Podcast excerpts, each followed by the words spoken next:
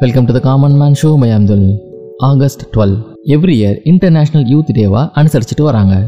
இந்த வேர்ல்டில் இருக்க டிஃப்ரெண்ட் கண்ட்ரீஸில் நிறையா யூத் இருக்காங்க. அவங்க பலவிதமான ப்ராப்ளமாக ஃபேஸ் பண்ணுறாங்க அந்த ப்ராப்ளத்தெல்லாம் ரெகக்னைஸ் பண்ணி அதுக்கு ஒரு அட்டென்ஷனை க்ரியேட் பண்ணுற டேவாக இந்த டே இருக்குது கவர்மெண்ட்ஸும் சிட்டிசன்ஸும் இந்த ப்ராப்ளத்தெலாம் ரெகக்னைஸ் பண்ணி இதுக்கு ஒரு அட்டென்ஷன் கொண்டாந்து அந்த ப்ராப்ளத்தை சால்வ் பண்ணுறதுக்கான முயற்சி எடுக்கிற ஒரு நாளாகவும் இது இருக்குது இந்த டேவை செலிப்ரேட் பண்ணணும் அப்படிங்கிற முடிவை நைன்டீன் நைன்டி நைனில் யுனைடெட் நேஷன்ஸ் எடுத்தாங்க.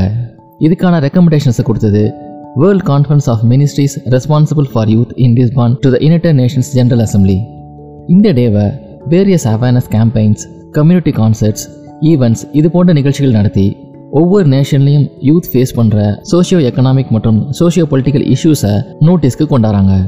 ஒவ்வொரு வருஷமும் இந்த இன்டர்நேஷ்னல் யூத் டே டிஃப்ரெண்ட் தீமில் அனுசரிச்சுட்டு வராங்க. ஃபார் எக்ஸாம்பிள் டுவெண்ட்டி டுவெண்ட்டி ஒனில் இதோட theme transforming food systems youth innovation for human and planetary health அப்படிங்கிறது தான். ஒரு கண்ட்ரியோட வளர்ச்சியில் யூத்தோட பங்களிப்பு அப்படிங்கிறது ரொம்ப முக்கியமானது அப்படின்னு சொல்லலாம். ஸ்போர்ட்ஸ் ஆகட்டும் ஆண்டர்பிரினர்ஷிப் இது மாதிரி டிஃப்ரெண்ட்டான விஷயங்களில் யூத்தோட பங்கு ரொம்பவே முக்கியமானதாக இருக்குது அந்த யூத்துக்கு ப்ராப்பரான ட்ரைனிங் எஜுகேஷன் இதெல்லாம் கொடுக்கறது மூலமாக அவங்க பிரச்சனைகளை நோட்டீஸ் பண்ணி அவங்க பிரச்சனைகளை தீர்க்கறது மூலியமாகவும் ஒரு ப்ரொடக்டிவ் வேல அவங்கள கொண்டு வந்து பாசிட்டிவான விஷயங்களை நடத்த முடியும். அதிலும் முக்கியமாக இந்தியா போன்ற நாடுகளில் யூத்தோடைய பாப்புலேஷன் அப்படிங்கிறது பர்சன்டேஜ் அளவில் ரொம்பவே அதிகம் அப்படின்னே சொல்லலாம். இதனால தான் யூத் டெவலப்மெண்ட்டுக்கும் யூத்தோடைய ப்ராப்ளம்ஸ் அட்ரஸ் பண்ணுறதுக்கும் இந்த டே ஒரு முக்கியமான நாளாக இருக்குது இதே போல் இன்னும் மட்டும் எபிசோட உங்களை மீட் பண்ணுறேன்